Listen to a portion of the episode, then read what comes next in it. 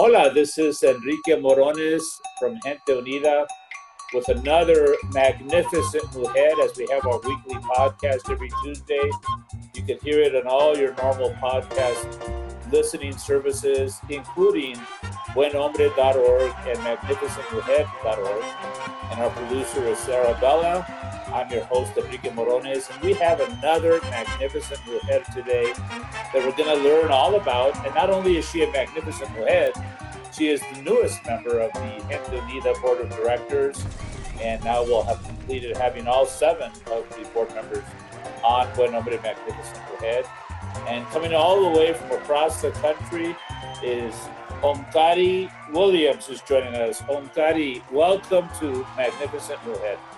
Thank you so much, Enrique. I'm really happy to be here.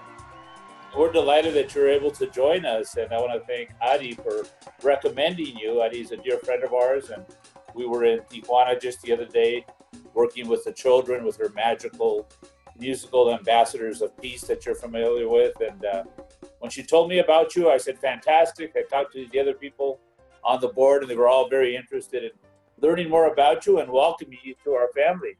Thank so, you so much. Tell as, as, uh, as I normally do, whether it's my podcast or radio shows in the past, I always ask the person to kind of introduce themselves. I know that you've been an actor, you've worked in, in, in uh, politics, preparing people for the Congress, the Senate, the governor's office, you're an activist, you have a podcast, you have a very interesting uh, history. So, why don't you tell us a little bit about yourself?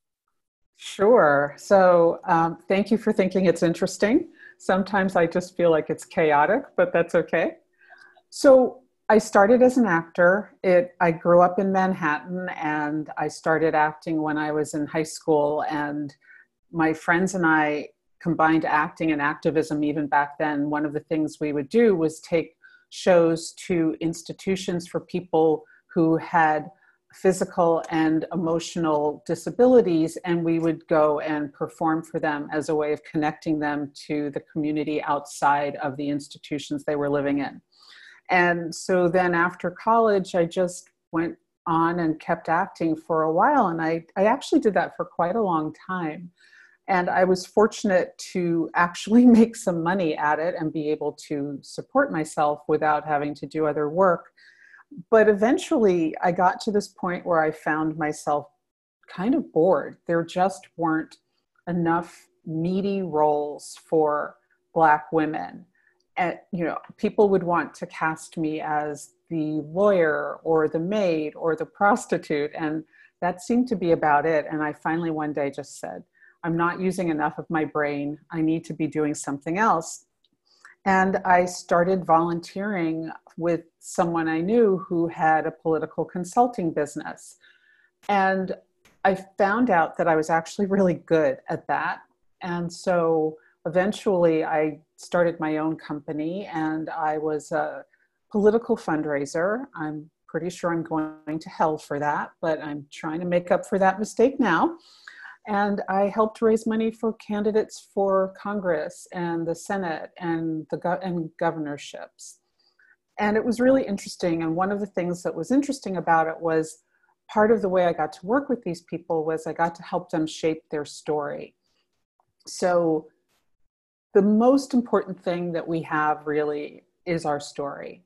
And our story connects us with other people. And often people have a difficult time sharing their story in a way that makes it accessible to other people and that was something that i helped these people with. And it was it was really gratifying at the time and i'm really glad i did it. And i also learned a lot about some of the places where our system is broken.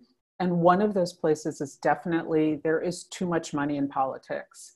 If i could change something overnight i would take all the money out of politics every single candidate for every single office would get a set amount of money and a set amount of airtime, and that would be all they would get. So that the playing field was level and the person with the most money didn't have this overwhelming advantage over someone who had brilliant ideas but maybe not the resources to fund a big campaign. So that's really been important to me. And then eventually I just burned out on doing that kind of political work. It's very intense.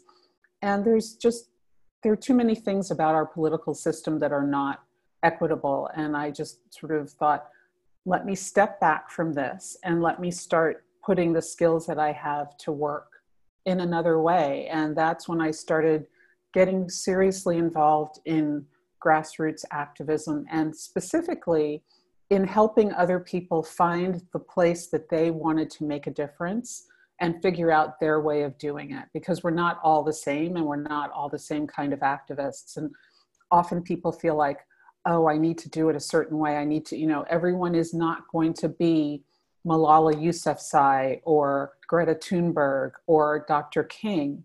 And i wanted people to understand that even if you're super shy and you're happy as sitting in a room stuffing envelopes that that actually is truly meaningful and that there are so many ways to contribute. So that's really what i do now is i encourage activists i support them in their work i help them make sure they're taking care of themselves because it's a marathon not a sprint. And i i love it. I'm really happy with what i'm doing. Well it's been a very uh, interesting and diverse background, going from acting to being a, a political consultant to being an activist, and they kind of go hand in hand in some capacities. Yes. Uh, and and this interest in in being an actor at the very beginning. Uh, why don't you tell us a little bit about your name and and your parents? You know the you know they're always like in my case, my parents are my heroes. They're the ones that have influenced me the most since they've known me all my life, and I've known them all my life. Uh, how about in your situation? Because you have a very interesting. Uh, you were telling me before a little bit about your parents, and it's fascinating. Great. Well, my parents were remarkable people. Um, I'm only second generation American, so my grandparents on both sides emigrated to this country, and my background is that my family is from the UK and the Caribbean, Jamaica on one side and Trinidad on the other. And my mom, she was born here, but she wasn't raised here. She actually was, she was raised um, in Trinidad, but she went to school in an English Catholic convent school. So she got this brilliant education and wound up sounding like she'd just gotten off the boat from London when she came to the United States. It was really funny. And when I was a little kid and I went to school, they started singing um, God bless America. No, not God bless America. What, what, what was it? It was, well, and I can't even think of it because in my head, it's God Save the Queen, and it's the music, the same music. And I was so confused because my mother was still very, she didn't come here until she was an adult. So she was still very British, and that was my orientation. So it was a little bit weird. I was sort of a little bit of the oddball kid. And then my dad, my dad's parents were really remarkable. My grandfather, my paternal grandfather, was an engineer, and my grandmother was a school teacher in Jamaica. And when they came here, my grandfather wound up working as a superintendent in a building, and my grandmother worked as a domestic cleaning homes because those were the jobs that were available to them. And they had four children and two aunts and my uncle and my dad and therefore, kids, as first generation Americans, one aunt became a doctor, one aunt became an administrator in a hospital. My uncle started one of the earliest drug rehabilitation centers in New York, and my dad wound up working for two presidents of the United States. Wow. Yeah, I mean, it was my dad and my uncle both went to Columbia University. My dad went to Columbia Law School. I mean, they were literally the living American dream. And it was so interesting because I grew up in this rich environment. And at the same time, there were these uh, barriers because of the color of our skin.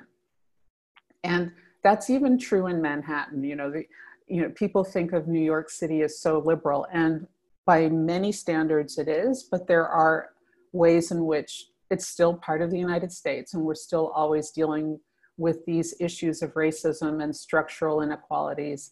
So, I mean, it was really, I feel very fortunate to have had the parents that I had because they always made us feel like anything we wanted to do was possible, that we would have to work for it, but it was possible.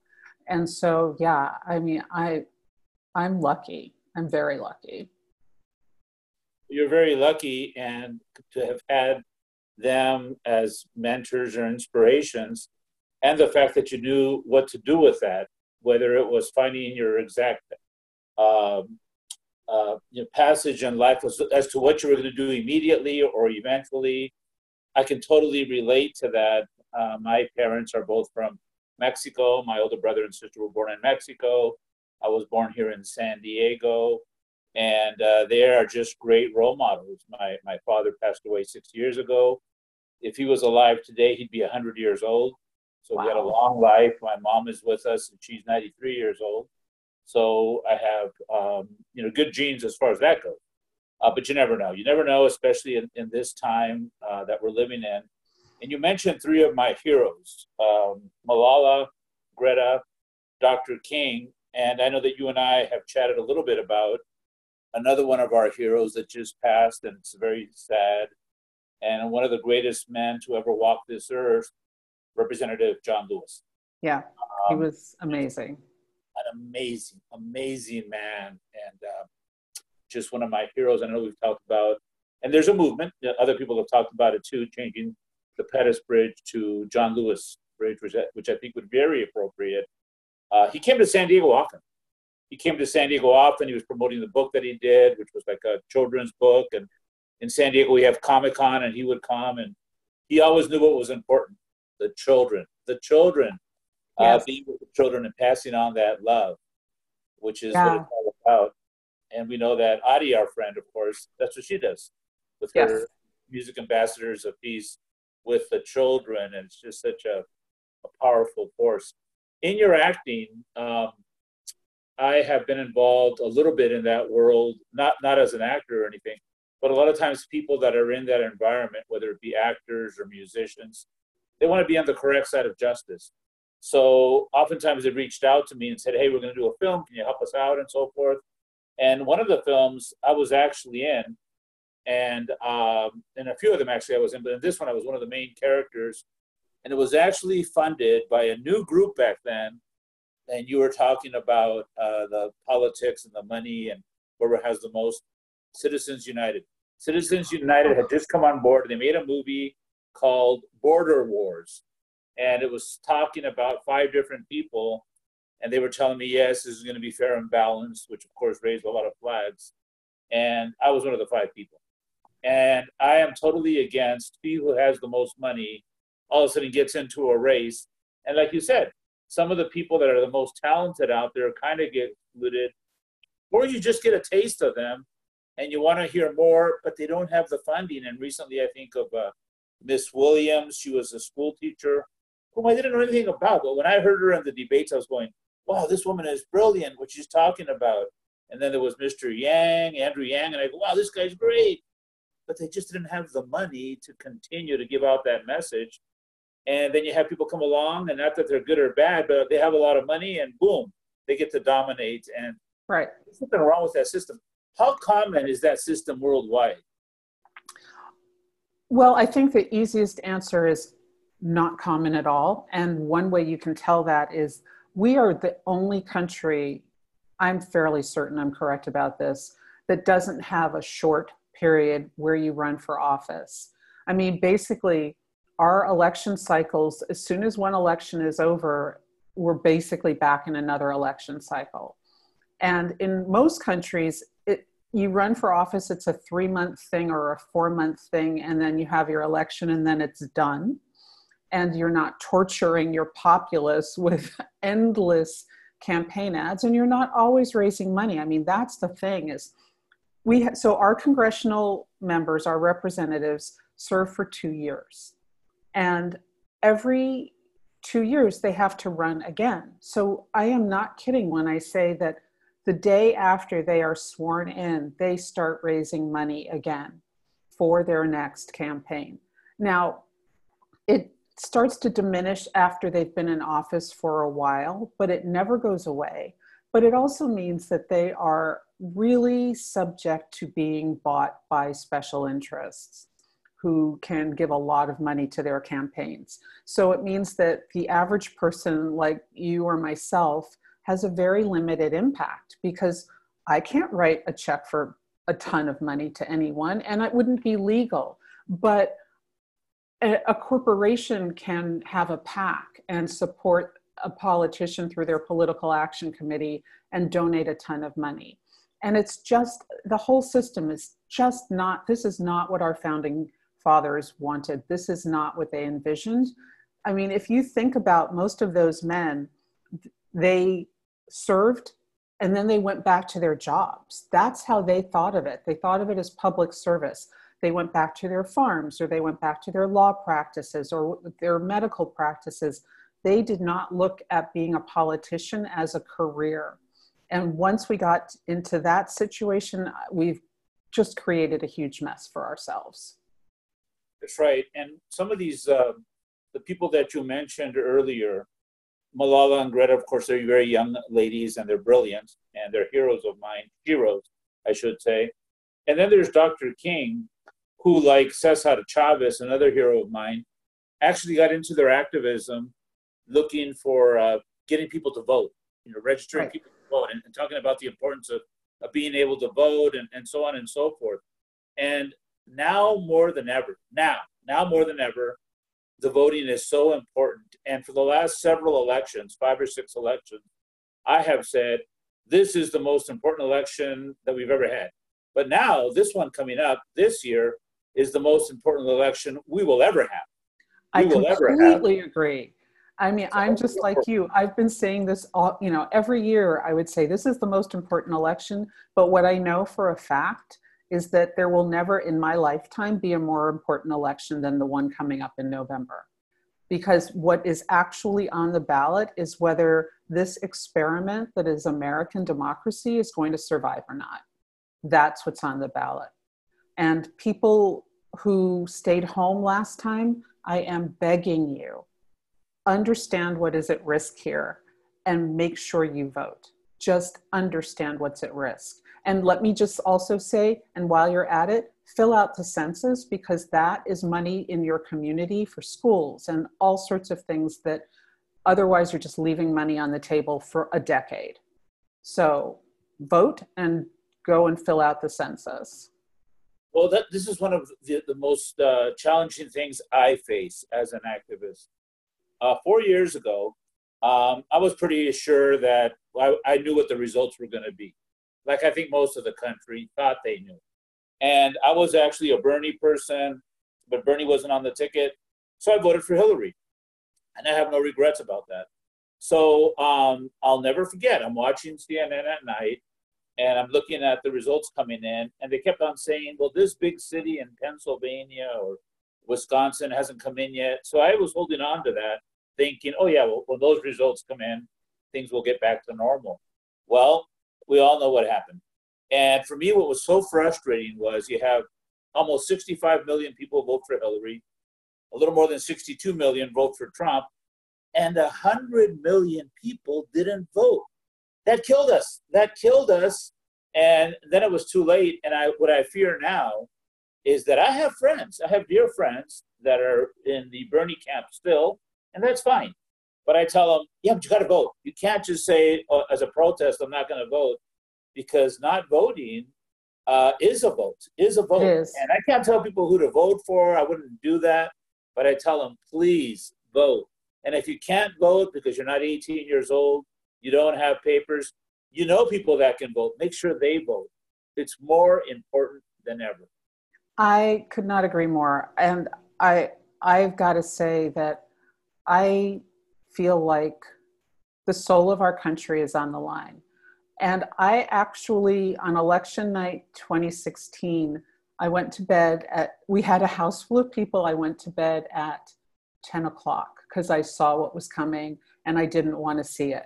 I just, I, I kept waking up and thinking, please, dear Lord, let this not be happening. And it did. And I thought it was going to be terrible and it's been so much worse than I ever envisioned. And I would feel so much better about that election if I knew that everyone who could vote had voted. I would be unhappy about the results, but I would feel like, okay, but at least this is really truly the will of the people, which it really truly wasn't. I mean, don't get me started on the Electoral College. That is a completely antiquated system, and it was seriously designed for slaveholders to perpetuate their power. So I'm completely opposed to that and think we should comp- absolutely go to a popular vote.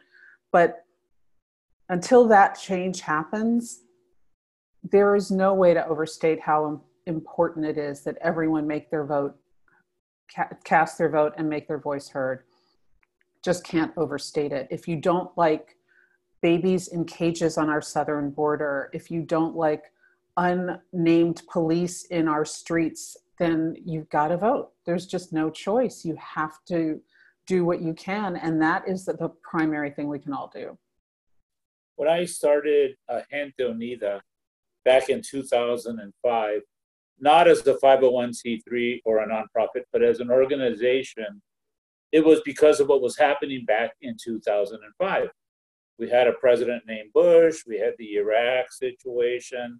It was a whole different world. And I was saying, we've got to make change. We have this new network out there that's promoting hate called Fox News, and we have vigilantes on the border with guns called the Minutemen. So I started this this uh, the Gente Unida United People, and we got 65 organizations to join. And one of the reasons it wasn't a 501c3 is I've come out in the all, all the networks, and I would be on a network, and and uh, and I told them don't put Border Angels because I was the founder of Border Angels as well, because it's a 501c3, and you got to be careful what you say about you know the president or something. So I said put Gente Unida because I was the founder of, and I'm the founder of Gente Unida. So they did that. Well, now I never anticipated 15 years later what is going on now. Forget the Minutemen. Now you have the Nazis and the Ku Klux Klan openly marching down, uh, you know, different streets on campuses in Virginia, and you have that person uh, who I classify without a doubt as a white supremacist at 1600 Pennsylvania Avenue, saying that they're good people and encouraging uh, the, the promotions of hate whether it be the Confederate flag or some of these people that promote evil, uh, having somebody, a white supremacist, as his main advisor, and Stephen Miller. It is out of control, and um, and the blatant lies and and the, the hate that's that's not what this country or this world is all about. And, and I don't know about you, but I am very very surprised at the percentage of people that actually support him. They know I'm stunned. I, I thought maybe 5% of the country, but when you look at a little more than 30% up to 40, I'm going, what? I, yeah. I just can't believe that. Unfortunately, I mean, I'm stunned on the one hand, especially because having grown up in Manhattan, I've been watching that man my entire life. And he's a complete con artist, and he does not care about anybody but himself. And his biggest con is making those that 35 39% of people believe that he cares about them. He does not care about them at all.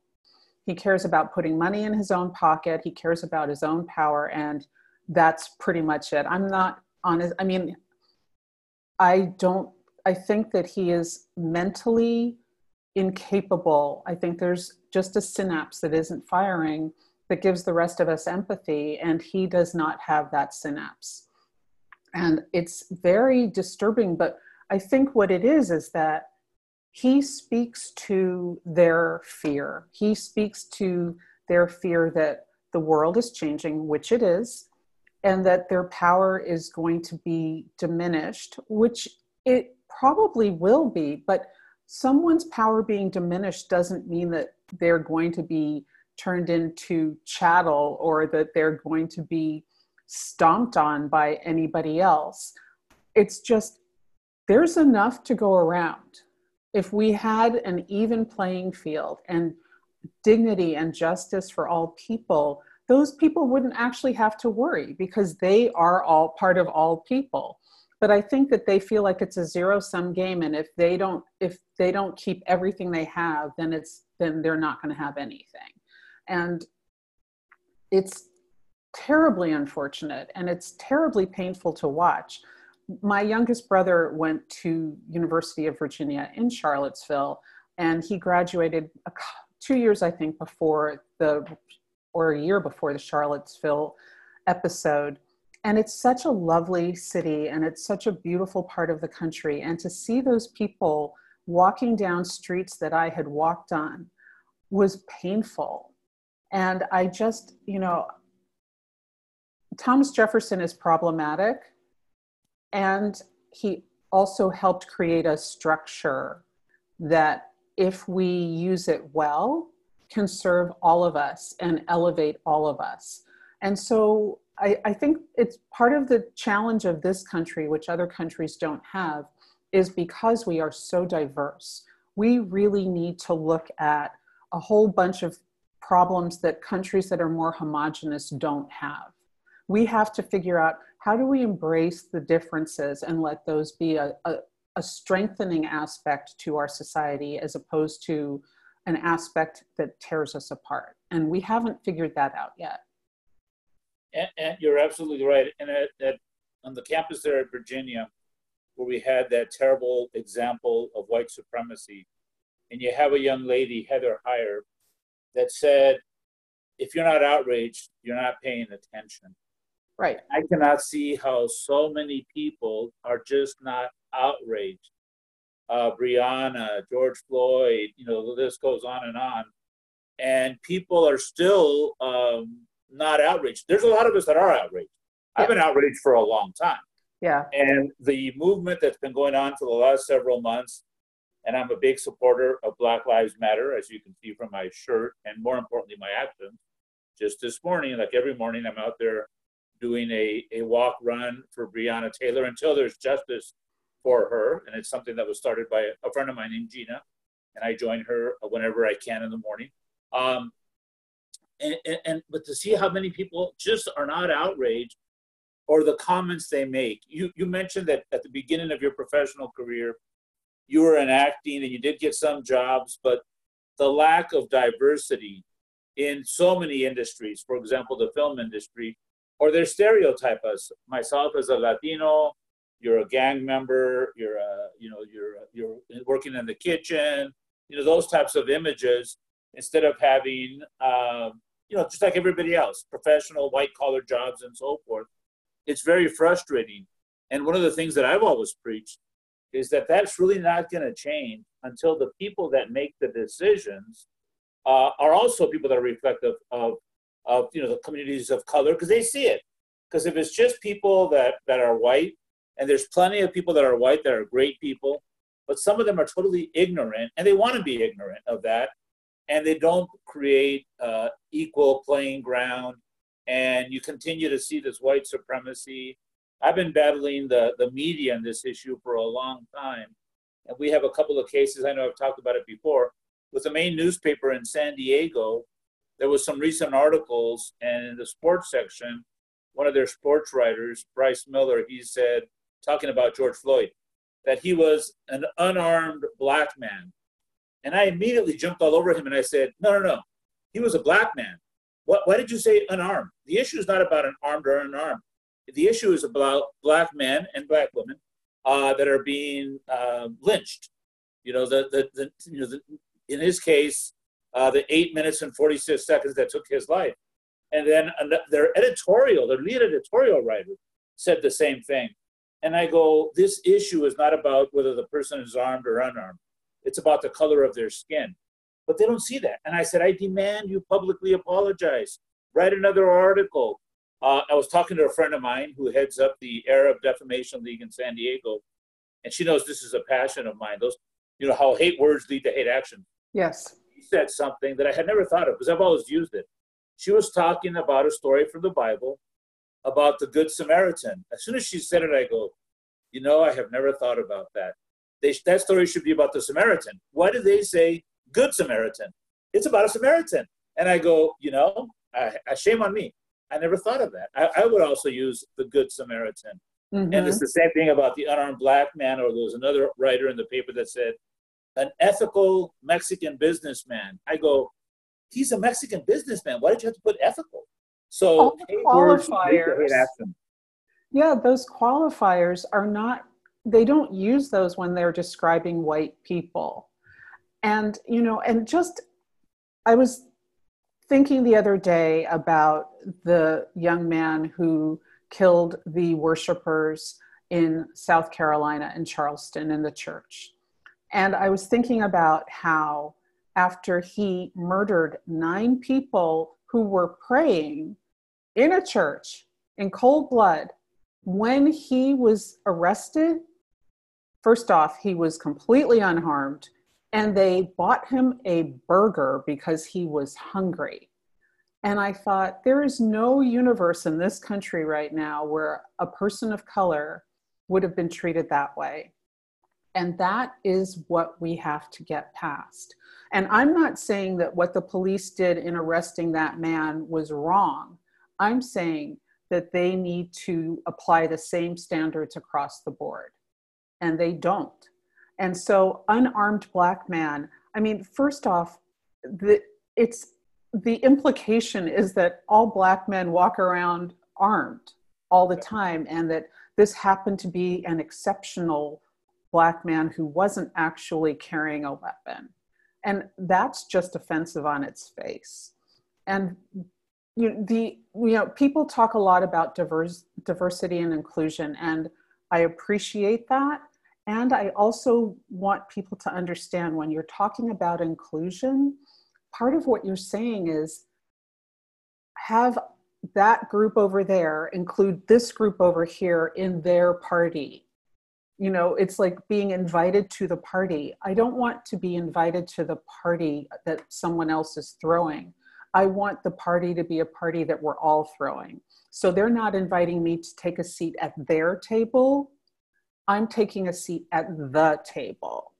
Amen. and this is something that we have to really start thinking about in our languaging as well. Absolutely. And one of the things that you talked about when you were doing your acting career that you were kind of uh, catering to people with disabilities and and and and, and that's so moving.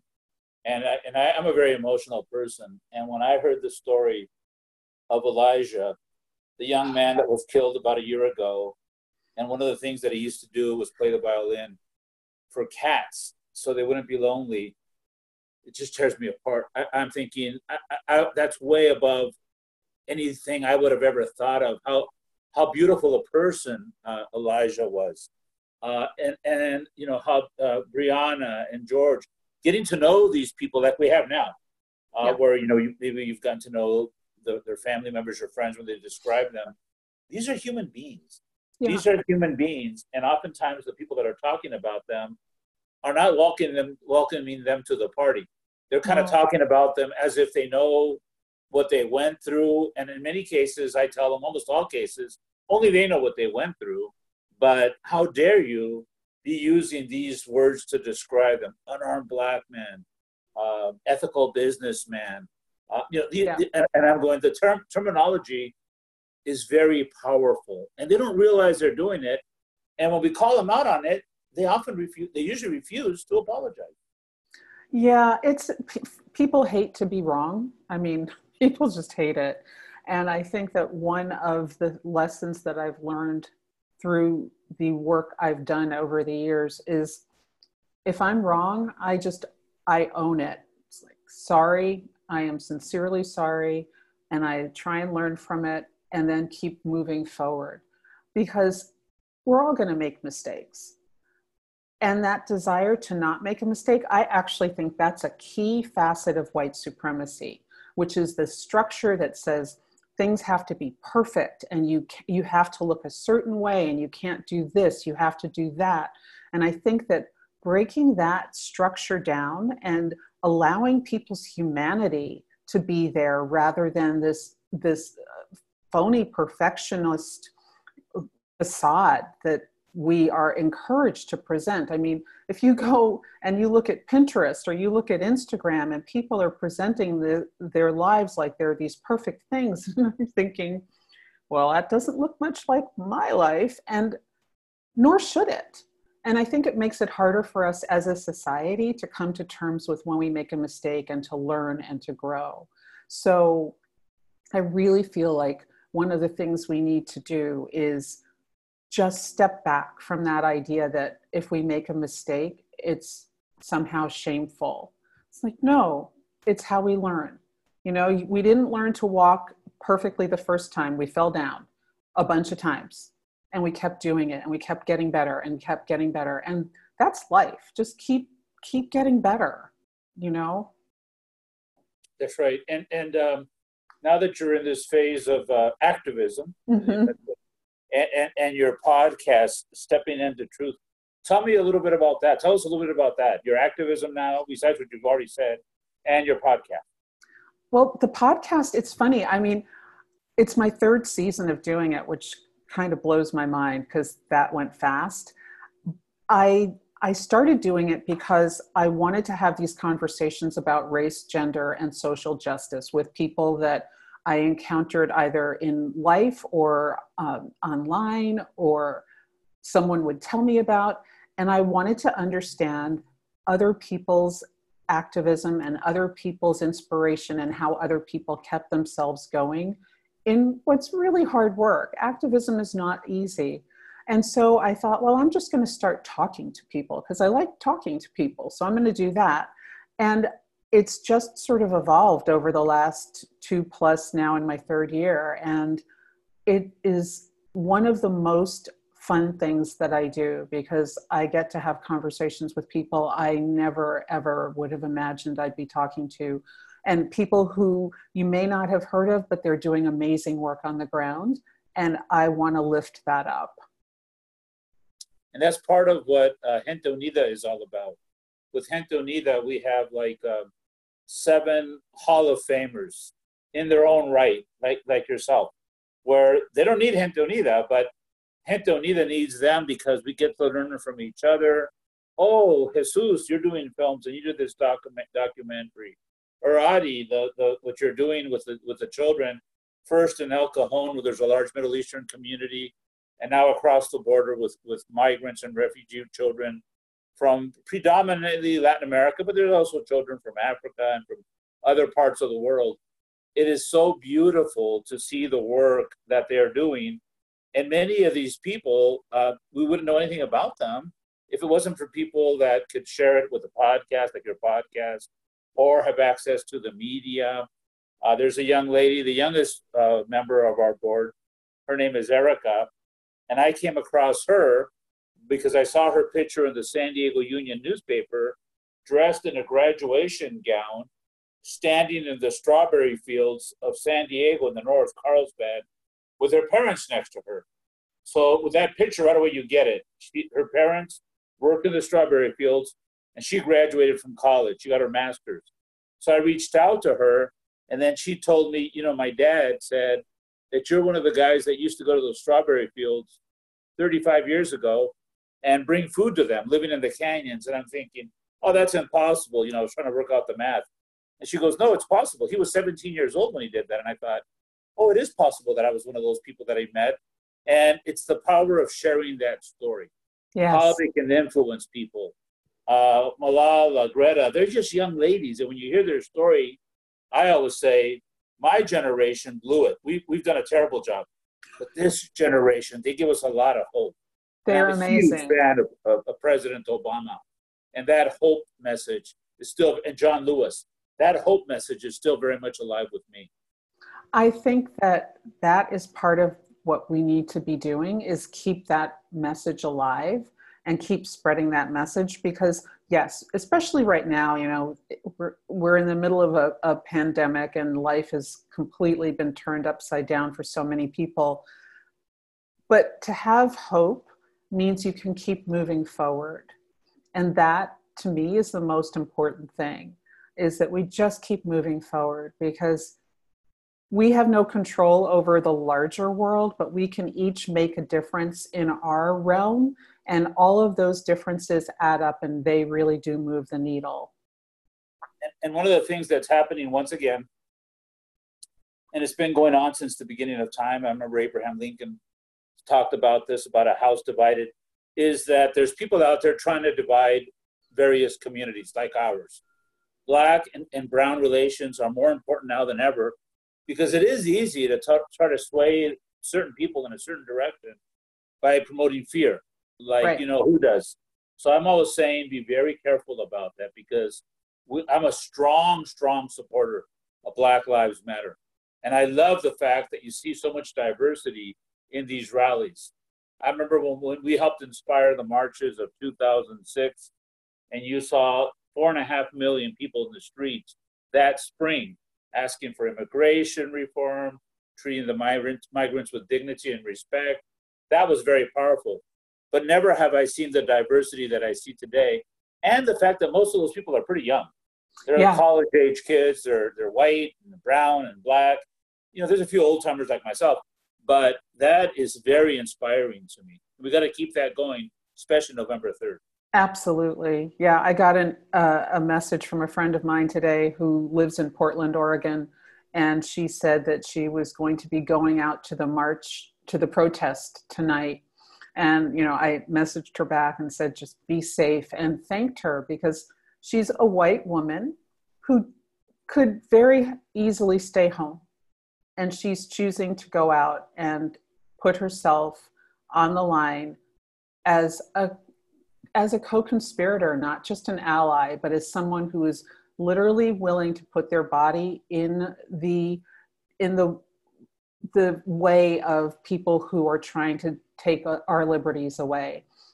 So I feel very encouraged by her action and the action of people who could very easily stay home and that they have taken this on as a cause they deeply believe in and are committed to feels incredibly incredibly nourishing and hopeful to me. Absolutely. My youngest brother lives in Portland as well. And I saw that not too long ago, you had the mothers come out and try to support the, the young people that were there, where, where, you know, who called in the federal authorities and, and so forth, which is horrible. And then after that, the fathers came. You right. Know, the fathers came to support the mothers. And, and that's, that's beautiful because it is very easy to, to not participate to say that you support, but not actually do it with actions. Like I like to say, love is an action, uh, yes. Uh, not just the word. And we got to practice love. Like John Lewis, uh, I just cannot, you know, from free, you know, the you know the the march on, you know, Bloody Sunday and the Freedom Rides and and and I was uh, pardoning people and, and forgiving people whether they were the KKK. Or, I, that is way above my pay scale. I, I I have a hard time with that. Yeah, I have to say, he, he was an amazing, amazing man, and I aspire to that level of true generosity and love. I, I definitely fall short of that because I have a lot of um, loathing in my heart for the current occupant of the Oval Office. So um, clearly, I have not made it to the level of sainthood that John Lewis attained, but he's a lovely, he's a lovely inspiration, and he's and his memory really does move me to be better and to do better and I, I like what you say said about love being an action because I my version of that is love is a verb, it's what you do. Exactly. And as a matter of fact, my closing question, you've sort of answered it, that I ask everybody on whether it was my radio shows or the podcast, is what to you, and, and before you, you answer, well, I'll tell you what I'm going to ask you. What to you is love? And also, one of the things that I kind of hinted about at the very beginning that I forgot to, to ask, the meaning of your name. So maybe first the meaning of your name, and then what is love? Well, my name means it's my name is from Sanskrit and it means the power of the primordial sound, so the power of the sound that created the universe. And most times I like it. Every now and then it feels like, oh my goodness, this is a lot to live up to.